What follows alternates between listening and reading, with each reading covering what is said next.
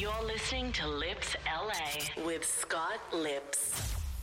Hey, it's Scott Lips, and welcome back to another exciting episode of Spin Magazine's Lip Service. My next guests are the indie darlings that started 22 years ago in the early 2000s. Now, almost two decades into their career, they remain as vital and important as ever. They've racked up 10 top 20 hits on Billboard's alternative song charts, as well as over a million records sold in the U.S. They are Silversun Pickups. Welcoming to the show, Brian Aubert bassist Nikki Monninger. Silver Sun Pickups. I think you guys are going to really enjoy this episode. We get into everything pop culture from Butch Vig to the new album to everything from Black Mirror and beyond. Great people, great conversation. I think you'll really enjoy it. They just finished a tour. Their sixth record came out last year. I'm excited to bring this to you in just a moment. Brian and Nikki of Silversun Pickups. You're listening to Lips LA with Scott Lips. And now, word from our new friend of the show. Fellas, do you feel like you might want to spice things up in the bedroom? BlueChew tablets, just for fun, will bring that added spice and fun back into your bedroom. What's a BlueChew tablet, you say? It's a chewable tablet with the same active ingredient as Viagra and Cialis. The difference is it costs just a fraction, it's delicious, and you don't have to deal with going to the doctors and having that awkward conversation with them. It's as easy as going online, speaking to a medical provider, and they send them your way. Use my code for a free month supply. Go to BlueChew.com, use lips, and you pay only five bucks for shipping. Do yourself a favor and bring back the fun into your bedroom. And now back to the show. You're listening to Lips LA with Scott Lips. Uh, welcoming to the show, Spin Magazine's lip service, Brian and Nikki of Hi. Silversun Pickups. How are you? Hi, very Good, good. how Thanks are for having you? us here. Thanks for coming. It's great to see you. Yeah. Just got off tour with our friend Mhm. Paris Jackson. That's right. So Yeah, sweet. that's She's the right. best. She was on the show not long ago. How was the saw tour, that. by oh, the way? yeah, oh, that's nice. She was. She was, yeah. Um, you know, it's fun j- when it, it's. I don't come into Hollywood that much, so lately when uh, I take certain lefts and rights and hills, I start feeling like a k- like a teenager, and it gets me. I get like a little goosebumpy for some reason. Like, ooh, I'm in the city. Interesting Yeah. enough, do you live in Silver Lake? I, l- I live in Eagle Rock, Eagle I live Rock. in Atwater. Okay. but I grew up. We in, did live in Silver Lake. Topanga. for- I'm an LA guy. I like. Uh, Yeah, Okay, so the show is a little bit about the history of the band. Obviously, six Mm. records in, sort of like this is your life. We can get into all kinds of pop Sure, whatever you culture. want. We were just talking about The Last of Us, by the way, Oh man. one of the Mhm. greatest shows ever on TV. Well, it's just uh, we have little hangouts, and we've been on tour, and we came. I came back, and my wife organized a couple of friends. One of my friends actually worked at Naughty Dog, the the who invited me to when they were making Last of Us 12 years ago. I got to go to the the their offices and look at it a little bit. Amazing. the video, yeah. I've been a fan since then, and um, it's it's it's, it's hard to convey to people who don't know anything about video games uh, that you just experienced one of the best narrative experiences of your life. And the second one, buckle up, everybody, because Last of Us Part Two is insane and narratively uh, just so daring and so upsetting and wonderful. So for them to make this show and it be so close to the actual creators of the game, and then the person, the head Craig Mazel, uh, Mazin, I think, who's a huge fan of the game, to see it actually playing out and having people around me that I love experience what I experienced in the same fashion is so exciting. How close is it to the original script? exactly Exactly. exactly yeah. the Even end- the love story that on like the third episode, everything is pretty that good. no, that's hinted at. That it's it's almost like everything's expanded. That's a little changed, but it's all in the same vein of it. Like that. That's more because you are Joel and and Ellie, mainly Joel. You can't really disappear from that point of view. So you come in and um, and Bill is alive, and it's sort of a different outcome. But because you can't get that story, but you pick up. It's more tragic, the Bill and Frank thing, but it's the same kind of thing. That's his partner, and and he was in love, but he, yeah, it's really wild. By the time you But listen to this, by the way, this the finale was last night, I'm but I'm sure when tell this airs, people have already seen the finale. But we don't Uh-huh. want to necessarily give I'll, away. I'll just say this though: that, uh, there's a scene in the first in the fir- it really was something. The o- opening of this last Last of Us episode. Did you watch it? No, you didn't. Watch I, it. I wanted to watch it last night, but The- I fell the- asleep. the person that you'll see in the cold open, you'll know what I'm talking about, is the is Ashley Johnson, who is Ellie in the game. Like the, actors from the game are in the show, and they give them oh, great roles. And the meta Oh. stuff that goes on with Ashley Johnson, you hear her voice. Her voice is Ellie. Having Ellie in the show f- for Ellie, it's it was like some other level. of Like I can't believe how good this is. so you already know about season two. You went. Yeah, yeah, to- buckle up, everybody. You're gonna be pretty pissed off. He's been playing the Last of Us theme song for years now. Yeah, now. Amazing. During our show, do a little break, I'll does- play it. but now it's interesting now that norm- more people know the show. It's Yeah. like more Yeah. people get excited. Well, it's massive when- now. Yeah, yeah. So it's it's a little it's so I, I've never been one of those people that wanted to strangle a band. Like you know, we used to have friends that was like, "No, I don't like this band," and we always thought, "I wish the world would hear this band." You know, we wouldn't go, "Oh, now I hate them" because everybody knows. I would get Who's one of those bands, by the way? Because for me, it's Jellyfish, which Oh, not a lot of people know. yeah, I My saw favorite- Jellyfish with Black Crowes. my favorite band, I maybe saw them ever. in They're Santa good, Barbara yeah. years ago. I want to dive yeah. into Jellyfish again. oh my honestly, god, they're so good, right? so good. Underrated, by the way. Jellyfish, yeah, yeah, yeah. Wow. I I, I remember Jellyfish at the, the Greek Theater opening up for Black Crowes, just like I remember Redd Kross, like seeing Right. Redd Kross for the first time, and the same exact kind of thing. Like, oh wow, I really love this band. In fact, I think Steven from Redd Kross might have been in Jellyfish. I think so. I think so. Yeah. I think there's a little crossover. Yeah.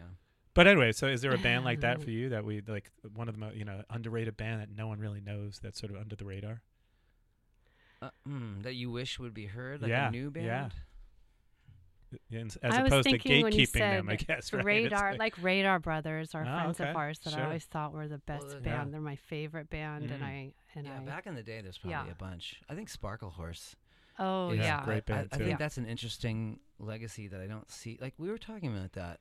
Modern bands, there's still time, you know. So I don't have that kind of relationship with it. Like, oh, I wish.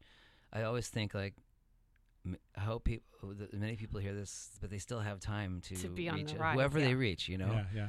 Not- it's not like about successfully being popular. It's just more like you want people to hear art that you like Yeah. and if you know if they don't whatever but it's always exciting to when they do but bands that i think mean, about that had huge impacts i always think about ones that have huge impacts but i don't hear that much and i always think about 10000 maniacs is Mhm. one oh yeah, just like wow when, every time we play that like backstage when we made those mixes and stuff right, every time right. a 10000 maniacs song comes on people react either Right, a that's they ask me who it is Yeah. because they like it or they go i haven't heard this in so long and i think how is that possible like where where are they Yeah. well, what, where is that in the ethos you know They were pretty huge though for a moment. huge Yeah. oh, they they had were. a huge unplugged that Yeah. was like one of the biggest Divinyls is another band i Mhm. think about that everyone knows i touch myself but Yep. they have su- she's such a good singer Yeah, she's I mean, it was great that Sinead um, o'connor Kate Bush came back to such a Yeah. forefront. Not I've- that she was underrated, but that she That came became so popular again. Yeah. So Yeah, she was rated, I guess, in my mind, but I, I guess I never would have assumed it would have crossed over that large. But then you think about it, and in the way kids take music now, they don't care when it was made Uh-huh. or anything like that. And so you're gonna, it's almost unfair of every single song in the world on the popular radio to go against running up that hill because you have Mhm. no chance. I wish I owned the publishing to that It's song. the coolest song. Uh, It's one of the best songs of all time. But yeah, I love the fact, by the way, that you love pop culture, Brian, because I feel like we could speak about the. I know that you're into Black Mirror, Fast Oh, and yeah, I the love Furious, Mirror. Harry Ooh, Potter. He's That's on such- Fast and Furious. I'm Fast and Furious is more like a funny. Yeah. People explain that because we it was a. Uh, it was like a, almost an art project that our friends and uh, Christopher, our drummer, and our friend Mike from England and Hamper, like we just decided to. We were sick of everyone telling us that people that we liked that those were decent or fun, and we thought that can't be. And so we just made ourselves watch them all in three two days, and it started grim because they weren't fun. and then they, and then they some- got their own jokes. something happened. Well, The Rock least some of shows up, and there's something fun about The Rock knowing this is so stupid, and he's winking, and it becomes like real stunts that are actually pretty amazing. And there's also something fun about Vin Diesel thinking this thing rules. Right. And so watching them him not get it is something else. But I will say we felt dirty after. Like we felt really weird. Like we all woke up after it was all done and looked at each other like, "Hey, you all right? Yeah, okay. Yeah, we still we had fun. Yeah, yeah, it was fun. Yeah, yeah, ride or die. You know." I'm going to blow your mind. There was uh, a period of about, I think it was about 10 years ago. I had a company where we managed actors out in LA and we Hmm. managed Gal Gadot. Ooh, Back when she was Oh. in The Fast and Furious. she's the Uh-huh. best. no one knew Oh, we- oh, this we was did. Yeah, gonna- he kept we did. talking about. I, it. we didn't know. We And did. God we, bless. We right? were like Gal Gadot is Gal Gadot and Han. Yeah. We those two were it. The men, the amount of backflips they had to do to keep Han in that, like the timeline of Fast and Furious, is so funny because every every At some point, it doesn't seem like it matters. They're like, no, you know, it you doesn't. get But it is hilarious because he's they every single movie they're like, and then he's gonna go to Tokyo where you assume he goes get killed, but then they go, oh, next one he comes back, he hasn't quite done that yet, and so it's like we're all in like 2002 technology. It's another ride at Universal. my s- I just took my son to Universal Studios. He's seven, and he's went. You know, the Fast and Furious ride is something that you have no choice. You have to just be on Yeah. because it's a part of that. It's part of Tour? the, um, It's part of the tour. It's part of the tour. My son- Love the tour. My son's just like, what is this? Like Fast and Furious? Is, is it just dancing girls and like helicopter? I'm like, yeah, I guess so. Is Jaws still there? Or they Yeah. need to Yeah, redo he that loves because it. that was really looking a little I bit think grim. King Kong is gone yeah, though. no, I don't King remember. Kong's King there. Kong is he, still there. I he don't was remember. really excited about King Kong and Jaws because he loves the Jaws music. But Jaws wasn't looking too realistic the last time I went. It looked Was a it little. looking the first time you went though? yeah, it looked like they needed to redo it a little A bit. piece of me feels like that's part of it. Is Yeah. it? yeah. Yeah, because he thought it was. I think it was palatable for my son that it was so fake. Yeah. and that made it fun. You know what I mean? Because if it looked real, it would have been scary or something. yeah, if it looked real, it wouldn't be Jaws. It would be. Yeah. Uh-huh. would be like. right. It would be. That's how Jaws Something- looked in the it would movie. a Right. great. so- Was that one- just one of those like the Meg or some weird shark movie. Although to be fair, back when I saw it years ago, I, I thought it was real. I mean, it looked real to me. I never so- thought it was real, but it, was, it, di- it didn't matter. Yeah. Like when I, I, you knew things weren't real. Like my friend's father, when I was really little, was a now now that I'm older, I understand. Like he's a working actor. Like you know, he had he he made a living as an actor. He'd show up in these weird movies like Masters of the Universe and play a lizard and stuff, Play a lizard. and he'd do the voice That's of a- Snoopy. You know, Aw. and um, he played the wizard in this stunt show in Universal Studios for Conan the Barbarian. Sure, I went to that. Yeah, so we got treatment.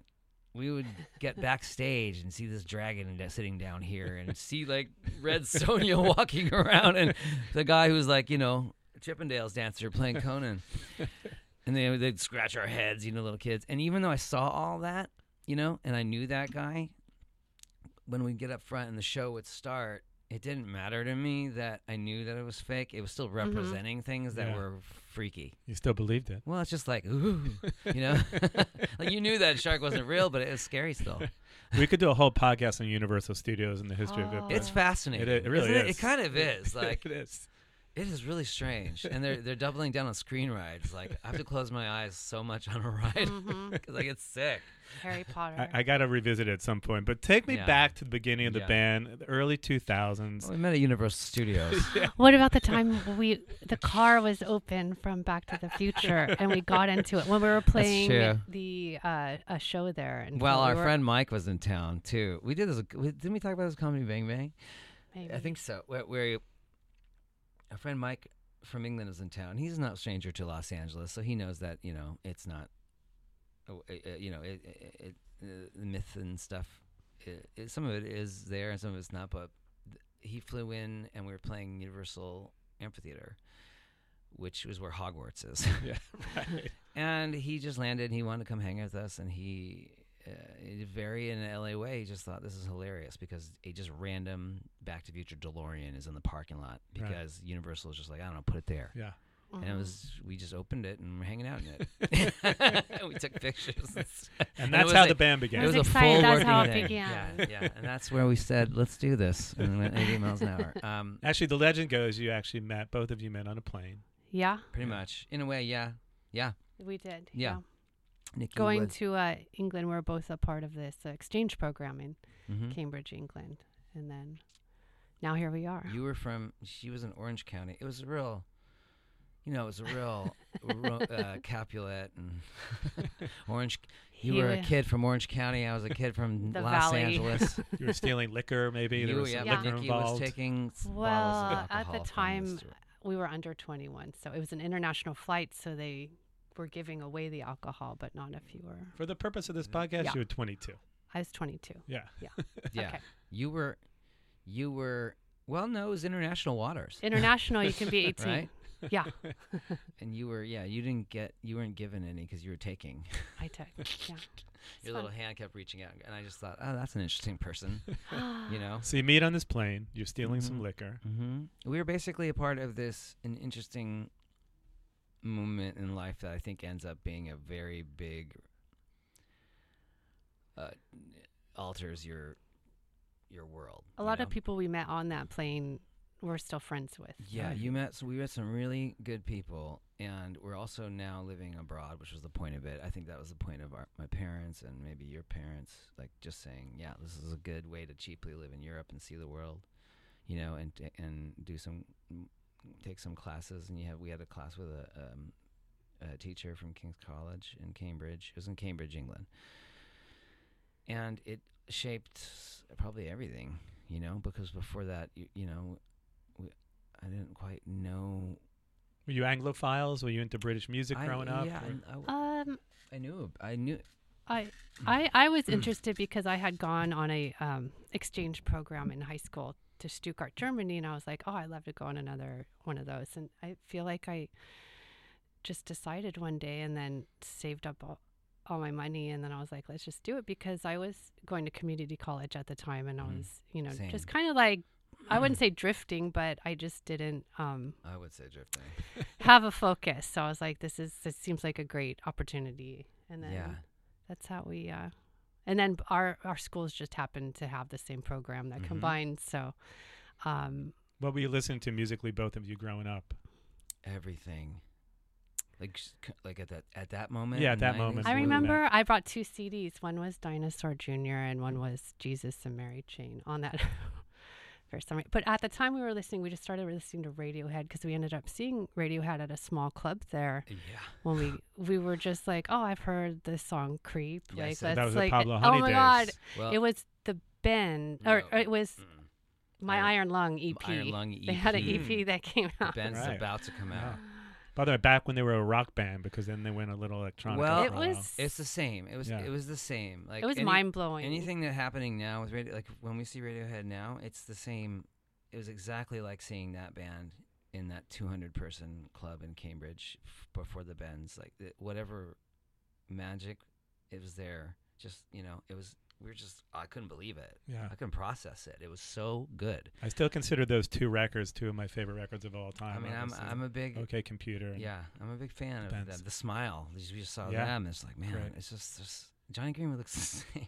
yeah, he but does look anyway, the- Cambridge is like a, a pretty small town uh, surrounded by the college, more like a New Haven, Connecticut kind of vibe, which is perfect for us to run around and has borders and things. And then London is about a 45 minute train ride, so it's just all of a sudden we're unleashed here. You know, and you, yeah, I wouldn't say I was an Anglophile, but I loved a lot of British bands. I Mhm. think at that time I was Yeah. a real big Lush fan. Mm. You know, um, Pulp and all those I bands. that love Pulp Yeah. later. I think a Pulp I got later, Mm. uh, but um, Val- My Lady Valentine Yep. and I think Lush, Oasis PJ Harvey, just PJ coming. Harvey. Hey, did you see Oasis? no, I wanted to at the Yeah. Cambridge Corn Exchange. You were a big U2 head, though. I remember. I did like U2. I and they were yeah. they were a hole in my. I didn't know them, but we laughing because Nikki said she was going to go to Ireland to go see them, and she went to their restaurant and she did I see did them. see the Ed. She was so nice. I'm like, By the way, the nicest guy. I know. Nicest But it's guy. cute that he was at like their restaurant or Yeah. That's at their like, hotel or whatever. I'm see. like, oh my gosh. She went to Ireland. I saw. was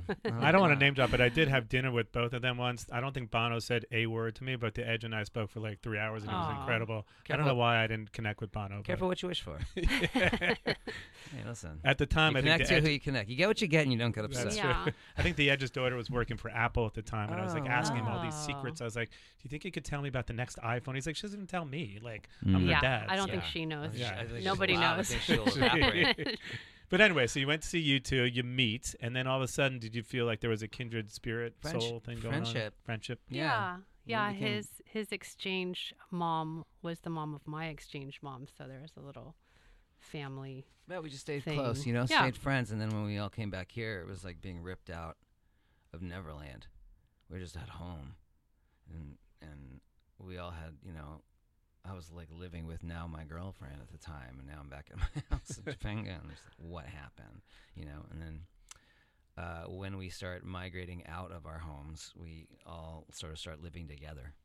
And at that time, Silver Lake was very cheap and full of bands and full of art. And that's where we uh, migrated. And we lived in a house together. And even the name came a little bit from like a run to an, Mhm. you know, like a liquor store. yeah, right? we So- lived above the Silver Sun liquor store. Um, and when we started screwing around making music, we needed a name. And I remember the time I liked the idea of Beachwood Sparks and things that had a little bit of a.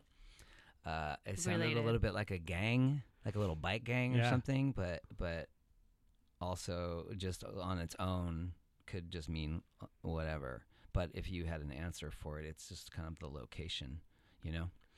And, And- so that's we named ourselves that pretty right on right away. So we're stuck with it. I love Yeah. the fact that you started playing around, and even people were bringing you CDs of your music. and Later like, on, Here's Yeah. some bootlegs here, and you were like, Yeah. maybe we need to Yeah. record something because Well, at that time too, we would go to Spaceland or Silver Lake Lounge like almost every night. We were seeing Yeah. new music. We were just sponges, big scene there. yeah, and so it was the perfect time for what we wanted to start. But we were getting so much information just from so many different You know- eclectic bands in that area. At the time, um, I remember my sister's four years older, and so I, I had a little bit of a window into uh, Los Angeles's scene, you know, being like a little kid going to a no bozo jam at the Whisky or right. I, think I played some of those. yeah, remember that? It was like Yeah. 30 bands, Yeah. and they all all pretty much are, if you squint, versions of Skid Row and Yeah. stuff like that. Right. Like, and Well, I was in the band with the singer of L.A. Guns. I don't no if that means way! anything. So. Yeah. that was like my first band in Hollywood. So we used to play with Jane's Addiction. LA Guns Yeah. opened up for everyone. I saw them Yeah. I open up think for I saw 'em with the AC/DC. Scorpions. Yeah. So and LA Guns yeah. has a song that I feel like is very underrated called "Over the Edge." Yeah, great That's off song. of Yeah, uh, yeah, yeah. Hollywood Vampire. Yeah, is that yeah, it? It's yeah. also in the movie Point Mhm. Break. I love that you know that, by the way. It's such a good song. It's part of our. It's part of our mix. It's part of our. uh, sometimes I'll DJ that song. Yeah. It's so cool. It's I don't know. It gets me in this weird vibe. yeah. I don't know. LA Guns is underrated. That's for sure. Yeah, because Um, you even went through like a Motley Crue phase, a mini well, when I was phase. little, or like a- I, yeah. I, you know, you you Who didn't? yeah. I think you when when, you, when you're little, you just and you start making that pivot.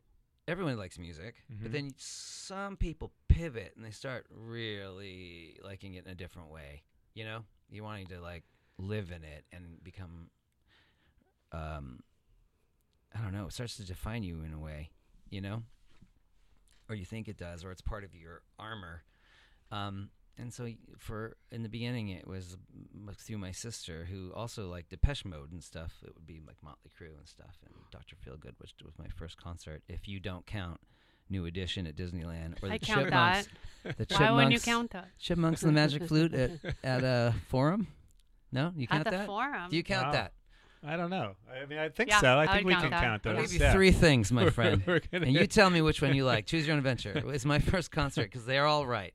Chipmunks and the Magic Flute at the Forum, New Edition at Disneyland on Tom Sawyer's Island, or Motley Crue, Dr. Feelgood at the Forum. I'm gonna go Motley Crue. What about you, Morgan? I don't know. We have to say Chipmunks. Chipmunks, okay. Dude, yeah. I love They it. just have a, It was a concert to me. they have a quartet in the back singing, and then they just speed it, it up. was a rock concert to me. I was excited. Yeah. I also introduced Nikki Sixx to his wife, so I'll take no. full on credit for that. So there's a lot of Was uh, she a Nikki Sixx. chipmunk? Tell Nikki we tentacles love her. coming out here. But uh, anyway, so you meet, you form the band, you start playing out a lot in Silver Mhm. Lake. And then early on, I, I- I love the fact that you were sort of fighting what was going on. Because you would get calls from labels, and even Q Prime at some point called you, Are like, "Yeah, let's put ah, this. we Those people can go to know. our We voicemail, just, right?" we just didn't.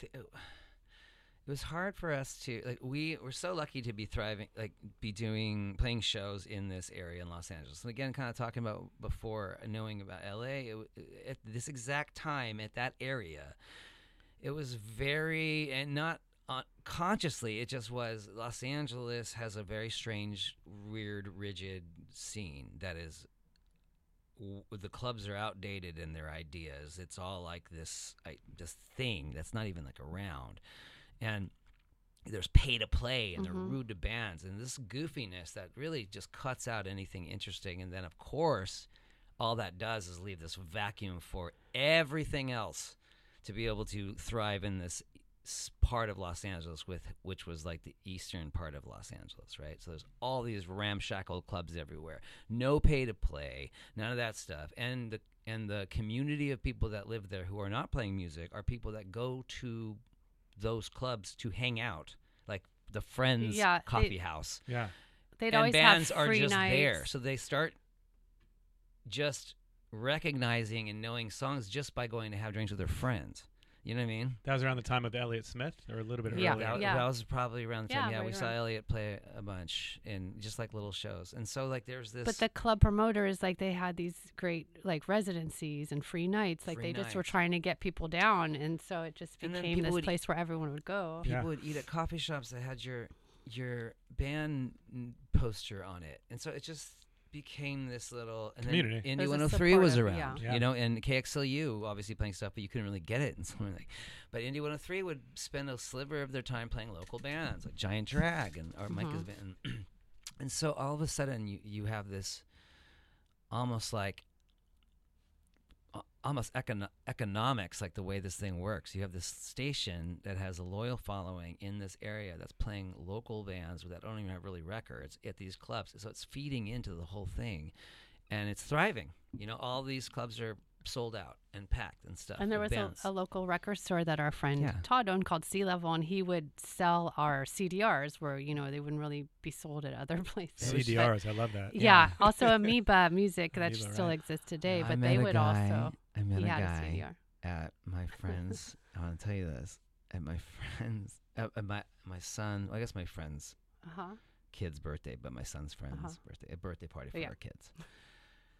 And he it was so nice. He does a bunch of music, and he was like, "Yeah, man, hey, I remember you, 2002 Sunset Junction. I have your CDR." Oh yeah, I remember. we had. and he's explaining the me the palm tree CDR. Like, that was so Yeah. amazing. I was Is that like, the one "How- where you used to put videos in there too, or because there was one like No, we CD didn't that have you that could. technology. I don't think we had any videos on that one. So anyway, we were just all of a sudden playing music and and and uh, playing shows and trying to f- figure out what we were doing because we were just part of that community and we, it was just it didn't occur to us to like sell anybody anything or, or try and record or uh, we were so baby stepping trying to figure out hmm uh, what this was to us. Elliott changed that in our, at least in my mind, by him asking us to open for him in uh, at the Henry Fonda. That was a uh, huge with our, step with for us. Rilo Kiley, who Yeah. we were friendly with, then became more friendly with over the years. Felt w- wild, you know. Because he's seen the band and he was a fan of I what think you were he was doing. just like he's a nice guy. Yeah. Like I don't know if even if it was like yeah, he he just he was just not. We had friends in common. You know, I would never claim that we were close in any way, but he was a really lovely acquaintance. You know, he did. My friend brought. We would sing Stevie Wonder songs in my backyard and stuff. Like that. It's just that kind of vibe. Yeah, He's yeah. such a sweetie, and so good. when he, you know, when he was on, he was on. hmm But that was like what, and so we just did it best we could. It was the first time we heard ourselves in the monitors. Like It was, it was an actual sh- like It was just like let's Yeah. get It's a big show, by It the way. It was your- big as- show, yeah, yeah. one of your first shows. Well, this is one of the first big shows. we yeah. yeah, That we've we were been playing playing shows for like four years. Oh, by for, the- okay. No. so Or we got I together in say that. 2000. When was that? Uh, two two- was 2002. that was 2002. Yeah, so I think Okay. that was about two years in. your first big show. We would Yes. say, yeah. Uh, easily. Yeah.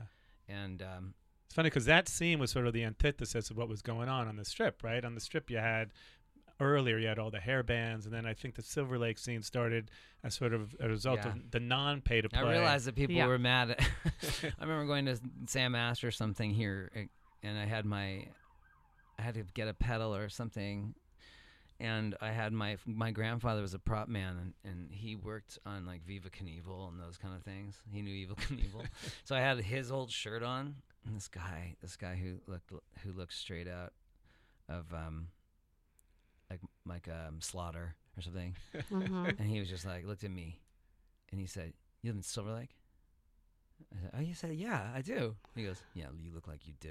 And I was like, uh oh. It's almost a fist fight You're with the so bands mad. I was like, no, we're not at war with you, man. You guys, you guys have held the gate so long. Yeah. Keep it. But it was Like, a big trek to come out out out to uh We used to always joke about West Silver Lake that we, like, these bands. It got to a point where bands from Hollywood were punching and beating each other up to try and get a gig at what when they walked into the Silver Lake Lounge went, "What is this?"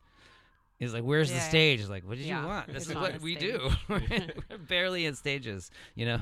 It's funny because back then, actually in the late '80s, there was a bunch of clubs. A club called the Scream that I used to Mhm. play at a I lot. Del that's- Gloria. I've heard a lot about that one. Yeah, that that was sort of the Silver Lake scene. It was yeah, another- yeah. That was before because you had that one, you know, the Sunset Strip scene. Then you had Mhm. the Scream. Then you had at the Park Plaza Hotel downtown. Jane's Addiction. A lot of bands played there. Yeah, but man. uh, but early, does it feel like it's been 22 years at this point? Does it feel like it was yesterday? It does still feel like yesterday, but you know, I don't think we would ever thought, oh, we'll still be playing 23 years later, but Or think we that are. We never thought like what, you know, we're just doing it. It's Yeah. about the and present. time has passed and here we are. present tense. Yeah. is Yeah. what it's all sort of about. You know? Definitely. And that's basically uh, why you make records, right? Yeah. It's not about what happens after. It's about what you're doing at the moment Mhm. and shows. That's why shows are so fun, Yeah. right? Because it's like, what is this one going to be like? And that's why I like attending shows, and that's why I like playing them. Because I'm like, for about four, an hour and 45 minutes, what this is going to exist, and it'll never Mhm. exist again Mhm. Yeah. and we're all part of this thing and and it keeps you very present tense and that's what it's about so uh, to think about for us it was very difficult to think about f- the future which eventually we did like you said because hearing a bootleg of you meant that people want something and if, you, they do want something it shouldn't be this Yeah. it's funny because when you you actually recorded Lazy Eye, I think people said to you, "Hey, the demo version yeah was maybe Ah. better people than had the demo record at us version." oh well we People got always advice. will. They- Yeah. People always give advice. That's my advice to bands. When people ask us stuff, I always say, "Eh, "Listen, if y- you're gonna get advice from people, and just smile and be like, okay, and just Yeah. go, just don't think about them. Yeah. And if people get rubbed the wrong way, that's great. Like you totally don't want to. You want people to feel off, put off by you. Because then They can like something. Then they can doing like the demo. I Yeah. like demos better sometimes of band just because it's like what's Oh, our where, demos where your heart's at. Yeah, You're like, first take. Oh yeah, our demos are definitely better. No, I was kidding. yeah, I remember somebody in particular that we were close with sitting backstage. She, she actually pulled me aside to go into the uh, room at, at this club called Spaceland, Sure. and um, she heard uh, our version, our first EP, Pikul, it's called, and it has a song called "Kissing Families" on there. And she, after the show, made it n- a nice person, made it a note to have to pull me into the room to tell me that we ruined it, and it didn't hurt me. Who was that person? Oh, she's nice. It didn't hurt my feelings because I just got so much of that that we were just like, Uh-huh. whatever. Like, I don't know. I, we would get, we would take advice from people not in the way that they thought. Like, we would watch them operate and go, no, dude, this is like you're. You are actually helping me, but you don't know why. Even early on, you signed to Dangerbird, and I'm Yeah. sure a lot of people said Mhm. you, you know, go with the major because you're going to go with a small Oh. label. What was your thought process there early on? Um, I think that uh, with a more major label, they would have taken more from us, or just Dangerbirds, like we'll give you all your publishing, which is actually what they should do, you know. Yeah. Like, but it, it just uh, came together at that time where they we we liked what they were doing, so we decided to go with them, and they were local, and not, I mean, we've always been about like help, like doing things within the community um, and being local. So it just seemed to be the right thing at the time. Yeah, we didn't really have a lot of examples where we thought that that would work. You know, um, um, We thought they would understand. You know, they'd I- understand it just us. sounded too. like a death sentence. You know what I mean? Uh, uh, honestly. And Nikki worked at Warner Brothers too, so it was sort of Interesting. like I'd see it. You never Yeah. thought about Warner Brothers as a No. potential. Oh no! I mean, people from Warner Brothers would come to the shows as friends, you know. But I didn't. I never like was pushing us to be that because I've. It I've just seemed like imp- we just didn't seem we were never trying to sell ourselves to other people. We were just Yeah. trying to like make something that we were happy with and and it just when we would it's not like they were coming knocking but Mhm. when they did come knocking it was always like there's something we can do with you you know not sure what it is yet and we just wanted the free dinner. And, and just thought we're not going to do anything because honestly we're not capable of taking it's like it's not even like uh, we're not, i don't mean any offense to you major label I just mean I think you wouldn't like working with us because we are go, oh, that sounds cool, but let us get through this first because this seems to be what we have to do. and if you And- told me how to do it, I don't know. Maybe we'll do that. I don't know. We uh, but we can't literally take direction. Yeah. and we didn't want to get lost in the shuffle. We had had some friends that you know their albums Majors. were getting just- stuck yeah. up and things. Like Yeah. they were just like lost their album Oh, because I it was not eight- being put out. I Because just signed an eight record we- deal. Are you happy for Yeah. me? No, man. I'm actually very afraid for you. And then they're painting the, ha- you know how. The common misconception: the bands used to get these advances for No. whatever Uh-huh. two million dollars, and people don't know that they had to pay them back. Bad, bad, bad. So they wouldn't make Oh, money for yeah. years. bad, but bad, bad, bad, bad, bad. but safe to say, by the way, when you got the call from someone like Peter Mensch and Cliff Burnstein at Q Prime, were you a bit skeptical because at that point they were managing the Chili Peppers and Metallica? Oh, yeah. We were very skeptical. Well, Yeah, I think we skeptical is not even the right word. didn't know. no, at You that put point, it to voicemail. At that point, things were really rolling along in a really in a way that was just so surprising. We were just touring and touring and touring, and things were getting bigger, but we didn't think about it because it was just so much of the same. Like, and it was h- hard. And we had somebody that we really liked, um, you know, or we just knew, and it was getting hard for us because we were really doing a lot of it. You know, we were really delegating most of the stuff that was just coming at us, and our, we were getting so exhausted. And they called, and we just thought we said no right away because thought same sort of thing like Metallica and Chili Peppers. I was like, what what is that? yeah, we no, had no offense to seen those things. It's just a different world. We the didn't see Metallica documentary, and I'm like, oh, they're so cute in that. Oh, Like, you oh, did? Yeah. The band even- or Cliff and Peter? Cliff and Oh, Peter, yeah, they're I in it. did Yeah. know who Cliff Yeah. was. But I, It's a great you documentary, know, by oh my god, it's so good. It's so powerful. Like good that Metallica actually put it out Yeah. because it doesn't always show them in the best light, True, and it's true, like true. really good. Um, but yeah, Well- no, it's looking. It's funny looking back now that we were like pushing them off. I'm like, oh my gosh, It wasn't on purpose. like a it's great. just thought like, what is that? You know. And then our our lawyer, who we have had forever, we love her. We still love her. And she, um, we used to just have little meetings where she'd write things on pizza boxes to explain it to us, like how the Zen the diagrams. bizarre- like once Yeah. things started to have to hire people, which we didn't understand what that meant. Diagrams of like, wow, this is How weird. it We're like, what? That's a weird. It's two hundred percent of that. yeah, Pepperoni, Q uh, Yeah, Prime. it was pretty wild. and she just said these they they are people that don't reach out, and at the end of the day, just meet them. And I'm very glad we did because what we thought we would meet is not who we met. We met people in a crappy office in Times Square. The guy had an In-N-Out Burger T-shirt with a stain on it, and he wanted to talk to me about c- all this cool music that he loved, and we lo- we immediately li- liked these people. Do you know what I mean? Yeah. No BS at any level. They're not. They don't f- fluff you up. Sometimes I wish they would. I think they're not allowed in our they backstage gave anymore. they gave us each, each a, they gave us each a piece of chocolate when we signed yeah, it was with just them. so. no free dinner. One No chocolate. free dinner. Oh, I they yeah, probably did that dinner, too. But it was just Yeah. so. I don't know. It's the um, Cliff Burnstein, in, all both of them obviously, but Cliff Burnstein in particular, his music philosophy and ours was very great. I mean, honestly, eh, to the point where they've never meddled in anything. We just have never had people meddle Yeah. with us. Uh-huh. Uh, they, it's they just don't. Or, or and I think it's maybe because we just can't be, for good or bad. It's just gonna come out this way. you know, the only and and um, they just leave us be and just want to know that we're. Are you making things? Cool. We'll mm-hmm. hear it when it's When done. it's done. Like Yeah, they don't no. even want to hear it No, during. They're really. like, don't They- send it to us until. Well, they'll hear it to know that we're doing. doing it. But other than that, we just have so much freedom, you know. And I think it's more like they just recognize that's how we operate. Yeah. And again, I think it's just because we don't know, we wouldn't know how to accept any outside world. y- y- You know, like when we play festivals and things, that's when we realize what's going on.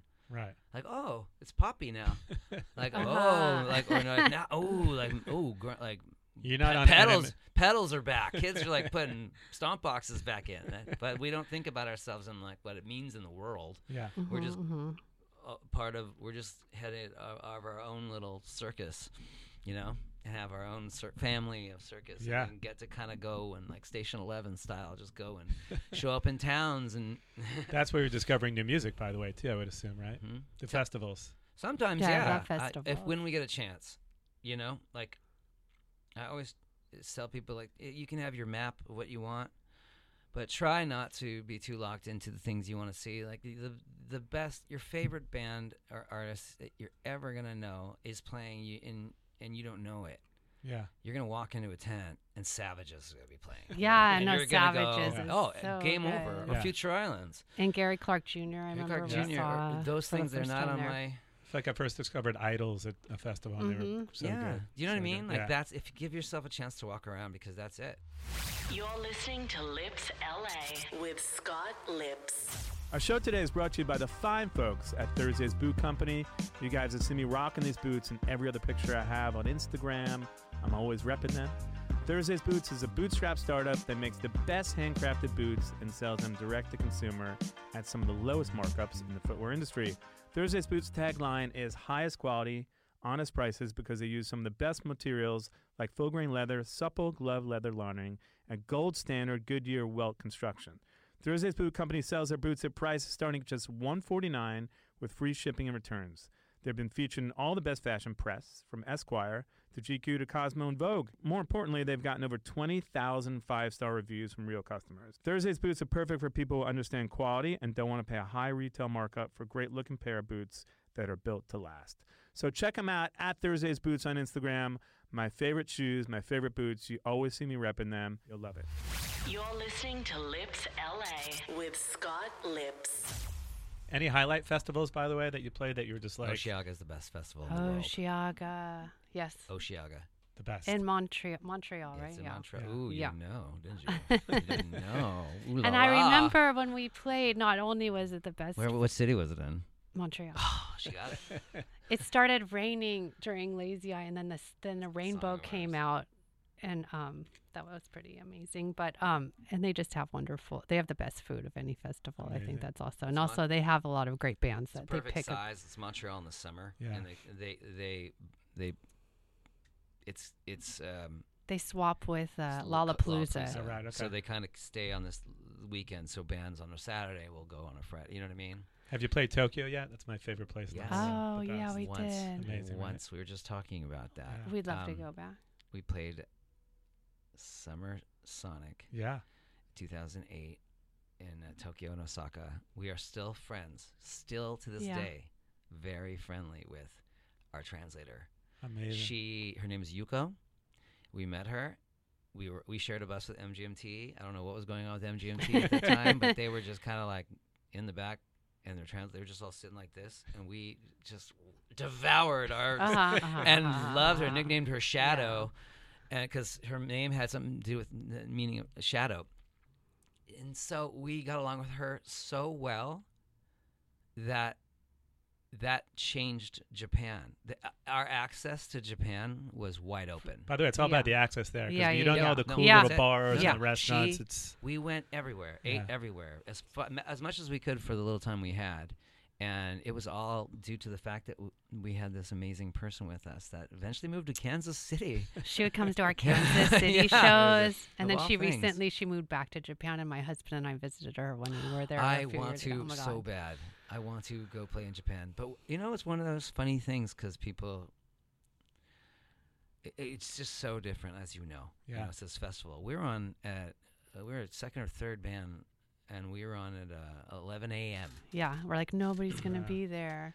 tough slot. We were like, no, yeah, we, yeah, not we in like- Japan. Not in well, Japan. yeah, you think it would be a tough slot. Oh, well, we It were just like, listen, we're, we're always happy to be invited to the party. Yeah. So if you want us to like oh, hold the door open, and then we get to go see Spiritualized later, we'll do that. You know what I mean? I'll play acoustic while you're loading up your stuff, and then I'll go watch a bunch of bands like Devo and stuff. Um, so we weren't sad about it at the time. We were just like, what a funny thing to like We're to like, do it's that. interesting. It's so trafficy when we're arriving at like 9 a.m. Everyone's there at 10 a.m. Everyone was Anyone there. who's Amazing. going to the It- festival is there Every when it's single person at the festival was at the festival, At 11. and it was packed. Amazing. And we are people are always going, "Oh yeah, it's going to be different." You know, they kind of clap, they just do that, and that's not what I saw. amazing. Somehow they uh, must have studied our music because they learned every song. and at the end of the night, Oh, as everyone was leaving, it was spotless. Everyone picks up their own. claps like Everyone, this. everyone brings back their trash. No, and at put the it- end of the yeah. evening. No, no, no. people were really crazy. They were jumping around. It was No, they were crazy, but like just I've never been to a. We always see what what it's like She, after she a show. means like the trash. Oh, yeah. it's So trash. clean there. So clean. Yeah. Incredible. yeah, well, fast zero forward. garbage. Zero garbage. we could talk about this all day long, by the way. yeah, we Let's could. talk about Okay. how much trash there is at Japanese festivals. None. Yeah, is is the answer none? None. I was going to talk about my Spinal Tap moments because I once played at the Metro in Chicago before it Oh, opened. Best I played. place. I played there Lovely like eight, there. and the doors opened at eight thirty. I was like, "Why did we do this?" Oh yeah. Oh, we like, played we played Silver Lake Lounge at, at when it shouldn't have been open. Right. Because uh, our the Scott Sterling, who was the booker, didn't know Lou Lou Barlow and Alaska were two different bands. He thought uh, because they oh, Alaska would play with Oh, Lou yeah, Barlow, Yeah, yeah, yeah. and he didn't know that they were two. So he, we were playing after Lou Barlow, which is how I actually met. We met Lou Barlow and became Huh. friends. And we played at like 1:45, but it was closed, and we still played, and we didn't care. Amazing. Partly how we got In the gigs so much as I think they was like we Silversun will do always- it. We always would take anything. Yeah, we didn't We'd either be first or dead last, but we were like, we'll do it. So they always had us. And Yeah, that's we when were- we got better playing together. Mhm. It was just like learning at that time. By the way, it really worked because you got nominated for a Grammy. So that's pretty incredible. Yeah, if we talk weird, about yeah. that, that's got to be a life. You know, one of those moments in life. It's almost surreal. Where you're like nominated for a Grammy, right? hmm. Yeah, that was that a was weird. nice. Yeah, yeah.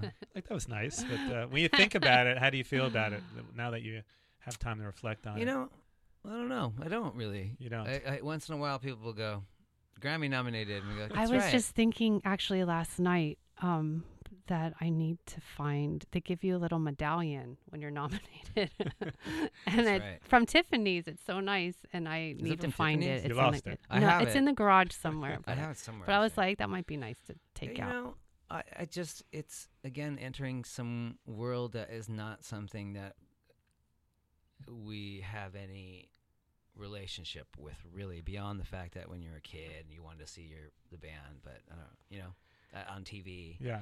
But there was no real relationship with it especially at that point also, with the Grammys so we just went oh okay that's what's also that be because like it was best new artist, and at that point we're together for like ten years. yeah but I, see, So that's just when we came into their stratosphere. pe- but- yeah but people got bent out of shape about that and I just thought who cares We're just like Yeah. like to them we are and uh, what, it doesn't matter but we were warned when you go to the red carpet you will, and, and the grammy nomination you will now be asked dumb, the dumbest things yeah. like you are now going to get some real low common denominator Yeah. like who's your favorite hollywood crush That's my next question. and then if you actually well it's uh it's it's it's uh What's his it's name pedro from last night? pascal Vin yeah. Diesel, I don't know. pedro Oh. pascal baby. not Vin Diesel, kidding, I'm kidding. The Um, Rock. If you're doing those. Uh, and we did get those questions, and even when you were cheeky about it, they didn't quite get the joke. Yeah. You're like, oh, really? But the weirdest one was on the red carpet. Um, somebody asked Christopher, our drummer, said, "Is this your first time being nominated for Best New Artist?" And we're like, "I think that's how it works." Seven works." years ago. yeah, yeah, yeah. I think that's how Best New Artist works. We're not sure. It's And funny. I was reminiscing with Matt Pinfield last night about the Grammys. We were talking about the time that Jethro Tull got nominated for like best metal album yeah, or something. Lars couldn't get a- over it. Such a strange. Lars couldn't get over it. Yeah, Yeah. it's a strange thing. You know, sometimes. uh, it, it, uh, uh, all of listen, everything, everywhere, all at once. no, no, everything everywhere is made up. It's all made up. Yeah. You know, so everybody's got their own rules on what they. Why not? Yeah. Jethro Tull. You know, Doesn't Lar- matter. And, made, and, and never forget Lars just being so upset about it, and like even mentioning it later when they did win. yeah. I remember thinking, w- must be nice. The guy with the flute. It was a strange thing. by the way. Whatever, you know, Jethro Tull deserves Good for awards. them. Everybody deserves awards. Well, let's talk about your sixth album, Butch Vig, once again, right? Yeah. Incredible Mhm. producer. Not another. You have you met Butch? I haven't, but it's funny because I play drums with Courtney Love, so there's a Oh, a No lineage there. way. So there's definitely a connection there. So we That's talk awesome. sometimes on Instagram Oh, or in this like friend group thing, oh, but uh, yeah, he's I a- don't know him, but he's an incredible producer. I'm- should meet. You should talk yeah, to him. I'd He's love to him. wonderful. Yeah, I'm ask, assuming ask you're. him. Yeah, I would love to. I'm assuming you're big fans of. some We're of the records. literally going into his house Right now. right after this we'll because we ask him have some stuff. Yeah, well, amazing. yeah, But you were huge fans, I guess, of some of the most amazing records ever that he did, right? yeah. But we're more fans of him, Him. Yeah. as a person. Yeah, like yeah. he, Yeah.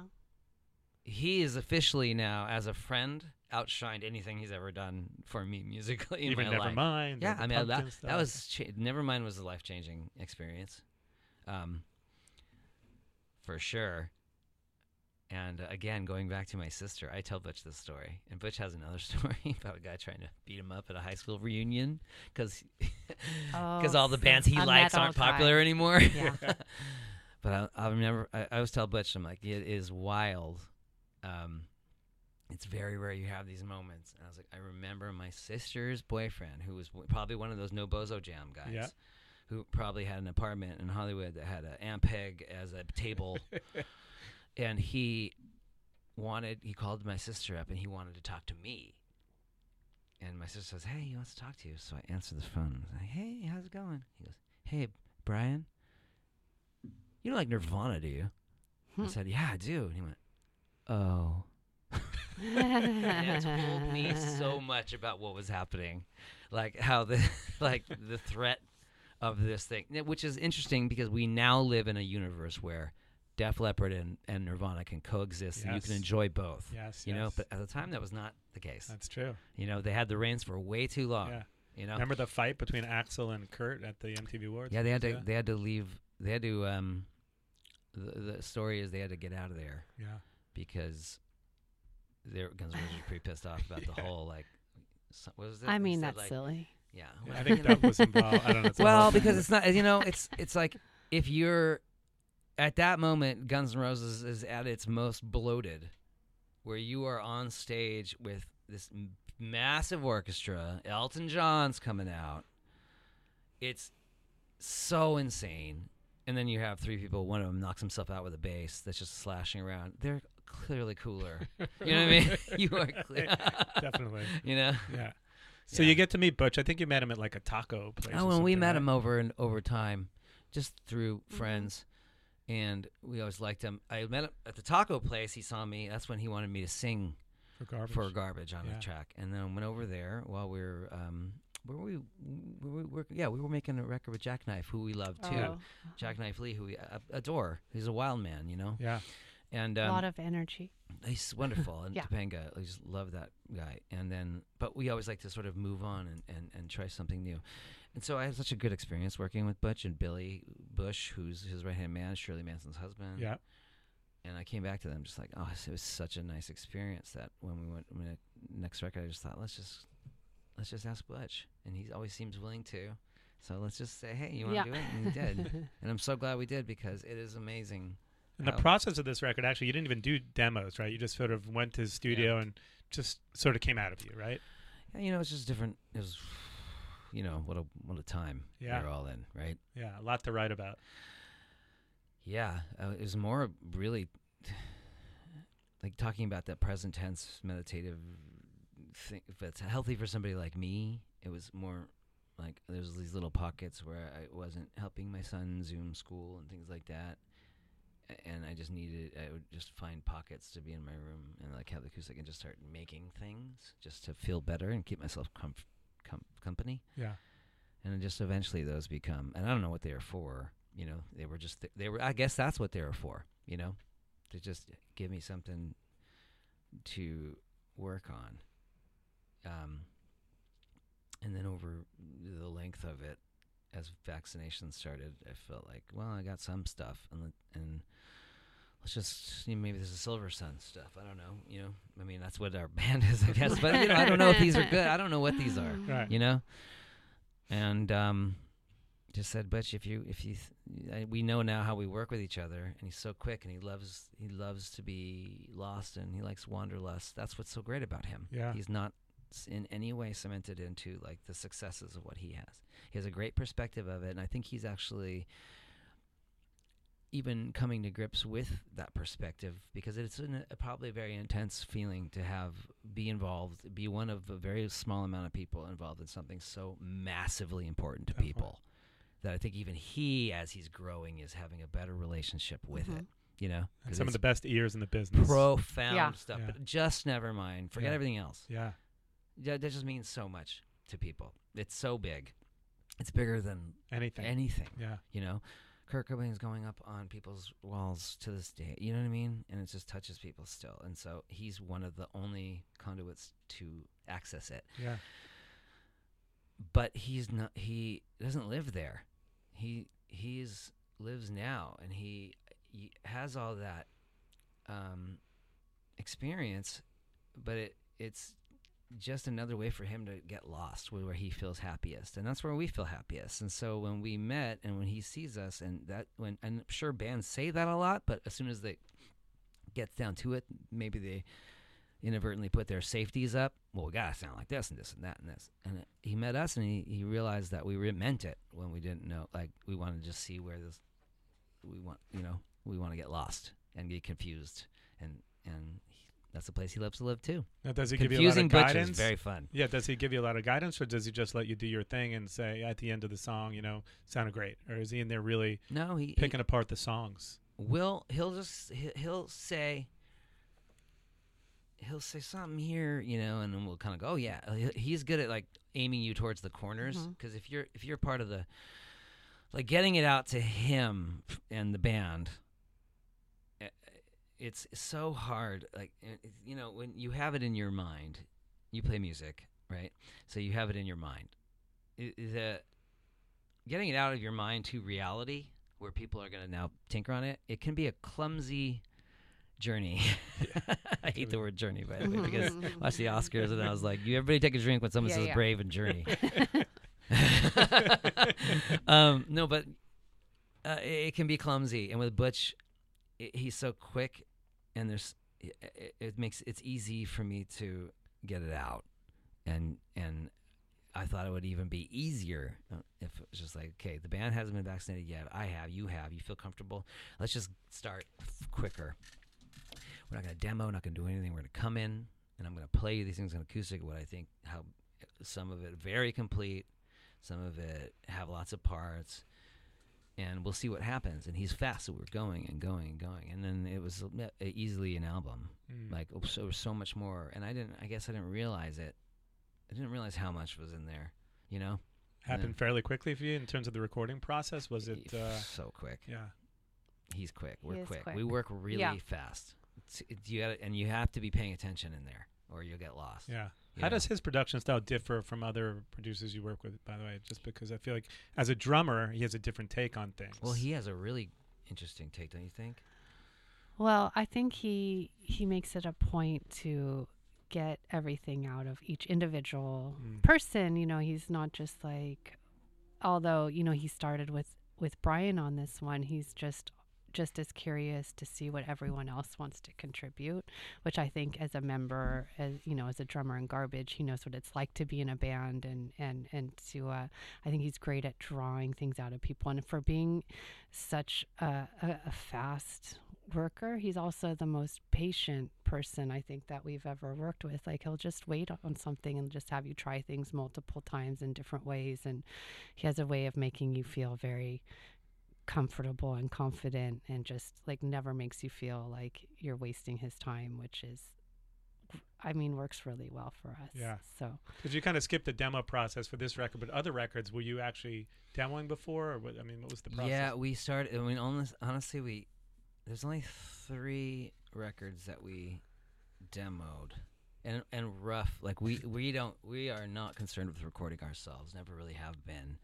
We're not concerned with like how things sound necessarily. Like uh, a lot of times I don't have lyrics but I'm a real good mumbler.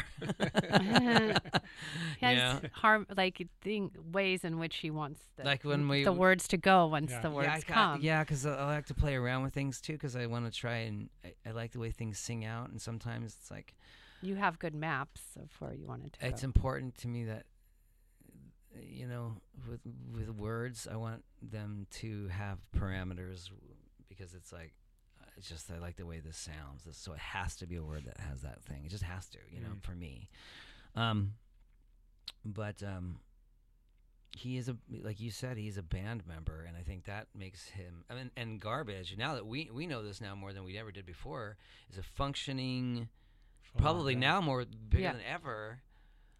Uh, and he is a member of a band, a full working band, and he's one of a group of people, and so he absolutely knows where that comes from, and Yeah. I think that makes it that makes it with the limited amount of producers that we've worked with, who are all wonderful. We're lucky.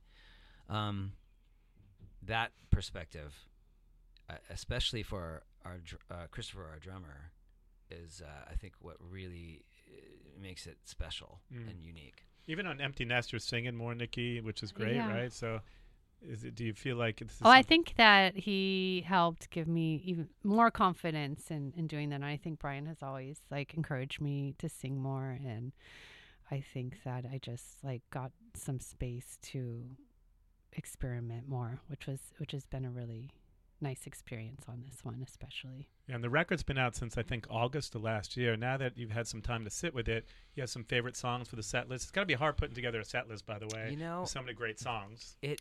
Oh, this- thank you. You know, it was it was. It's hard to put together a set list because our songs are long, Mhm. and so. Nothing under four minutes. But yeah, people. it's so funny. People we play those radio festivals, which listen, like I said, we're happy to be invited to all, all parties. you know, it's and we're we're there to do our job.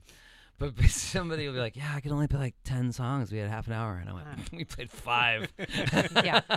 it was really weird. We barely played anything, and people are like, "Don't even think of yelling out a song title because that's already taking up time."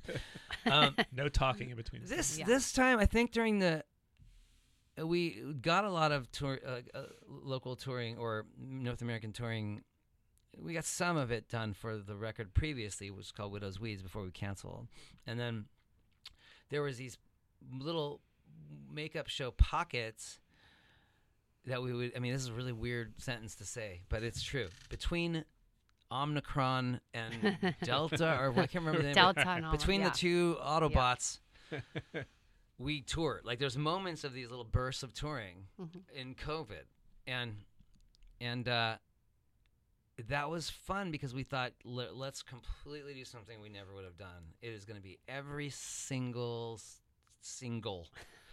In Whatever that means, but you know what I mean. Yeah. Like anything that's sort of that. We just did all of that, and that made our set a little longer, and that was fun. And but then by doing that, we, by the time it came to this, we said, uh, you know what, we're just going to play a little longer, and this is going to be physical thrills heavy, and and then we're, we will scatter those songs throughout. We always sort of will, Yeah. but we're leaning into this. And as the shows went on, and just the way it, just the way it's gone, I don't know. It's hard to explain, but it's the feeling that we've been getting from people involving the album.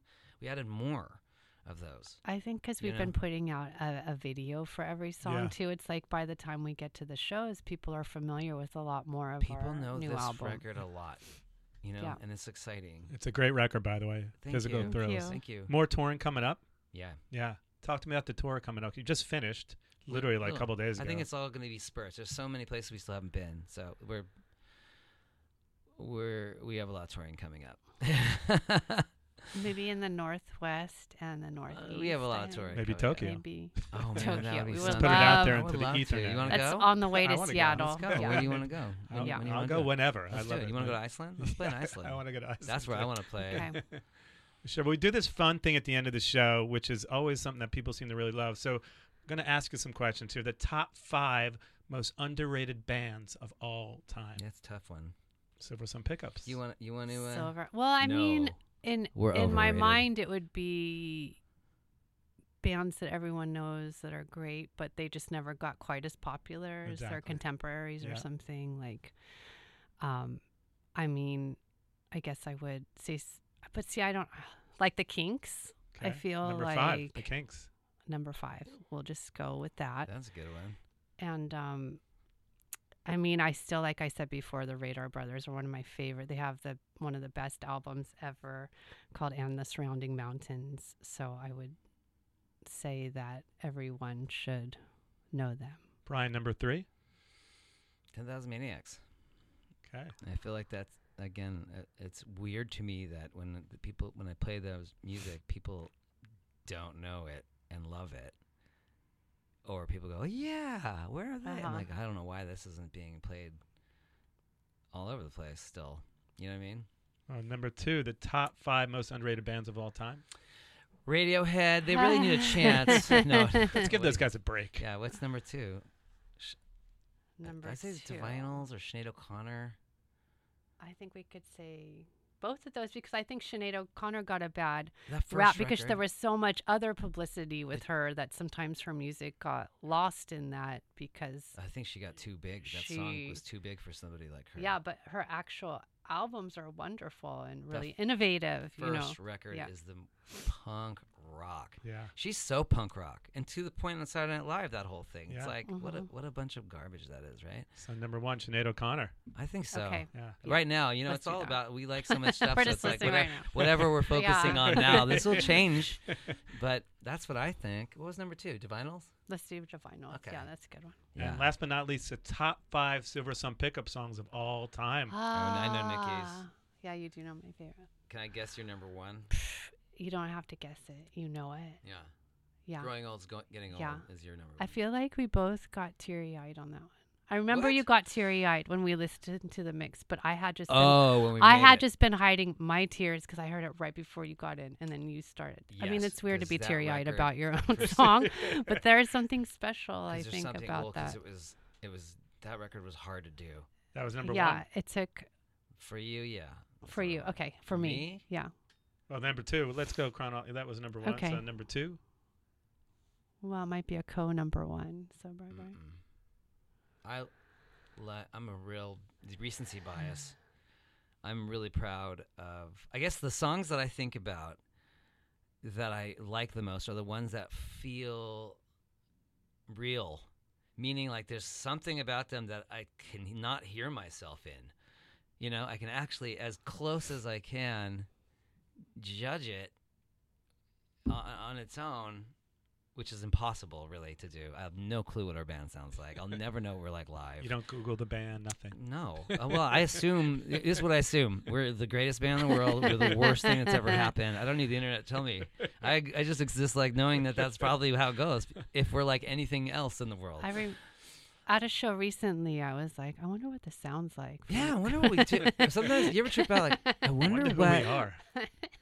What i- what are you watching? You know what I mean? What what is this? You know. All Do you know number my, two. you know my son number made that. T-shirt? He's seven.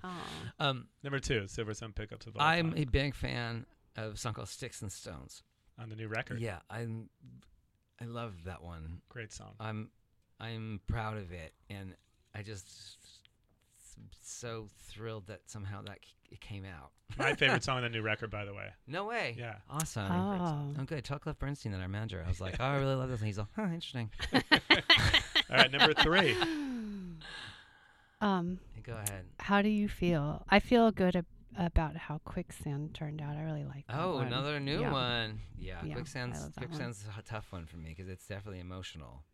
I'm glad we're playing it because it's hardening hardening me to it because Uh-huh, now I have yeah. a different relationship with it that's technical. Mhm, mhm. And once that kind of gets involved, where I'm like trying to make it happen live, I can have a little bit of a. Before, I just the thought of playing it live was like, whoa, why? But now I'm so glad we do. Yeah, Yeah. people love because I love when people don't know. Like the idea of our band is like everyone is. I I would say, watching everybody grow, everybody's gotten pretty good at their instrument. Aw. But nothing is designed for you to know that. Going back to Elliott Smith, what was so amazing about Elliott Smith is that he's clearly one of the best players I've ever seen in my life. Yeah. But you think you could just pick Uh-huh. up a guitar and play a bunch of basic chords, and you probably can play Not his like him. songs. Yep. But you don't know that. Right. But you have the vibe that you could because it's nothing showing off about it at all. And Mhm. when you watch it, You're like, what? I had no idea that's what was going on. So it's like that's always felt important to me. Like anytime stuff gets real technical and stuff, we're always hoping that it doesn't, it's not spotlighted, you know. But live, when those moments do get spotlighted and people are aware what is actually happening, like a mm-hmm. quicksand, you, it's actually your bass and doing stuff. it- It's it tickles me beyond, beyond measure that people go, "What, Nikki?" I love that so much. Um, so all right, quicksand's number three. Okay, yeah. I'm gonna go way back. Oh well, no, I can't. I, number four is a song off of Better Nature, which is our f- fourth Ah. record. It's called Pins and Needles. Yep. I, am real proud of that one. Something live we played here and there. Never quite spent enough time with it as a Mhm, group mhm. to get it to where I wanted. You know what I mean? Acoustic, it always felt the best. We were close, and and to people they probably heard it. You know, you know how it is Yeah, when you're playing. course. It's almost less about like the output. The output is the same, but your the way you get to deliver that output is clunky in your head, Yeah, yeah, and you're like, oh, I don't like the way that feels. But they hear it, and then it's Mhm. okay. yeah. But you don't like how it felt coming out of you because it was too difficult. And they have no idea what's going on behind the No, scenes. No, and honestly, yeah, you know what it's like. Your Yeah. the worst shows of your life are the ones people love. yeah, yeah, yeah. Yeah. Oh my God, those, those club days. Wow, that was a bad one. You guys were great tonight, and then you Like that was the you worst were- show of my life. You played very well, and people were like, "Yeah, it's, good, it's cool." And number five. Uh, old one. I mean, are you saying it? Let's see. Are you saying something? Let's No, say it, I okay, just let's say no, it together at the same well, time. No, Ready? I don't Here we think go. it's going to be the Hold same on, let's one. do the same it's one. Not going Here- to be no, the I s- know it is. Okay, It's Okay. going to be a podcast miracle. Okay. it's not There's gonna no be way it won't be the same. It might not Ready? be Here we the- go. no, One, because- One, two, two, three. three. Lazy Oh, eye. but go. I can't not I vote say for Lazy Eye. I mean, it's oh such yeah, an iconic yeah. No, song. I love it too. but I was but gonna hear say myself maybe too mel- I was gonna say melatonin is one of my favorites, but uh, For me, it's All the Go in All the Betweens, go in between, which is off of Pikul. Yeah. And again, th- my list is because I, I I love Lazy Eye. I just hear myself, so it's like it's another one of our fake songs.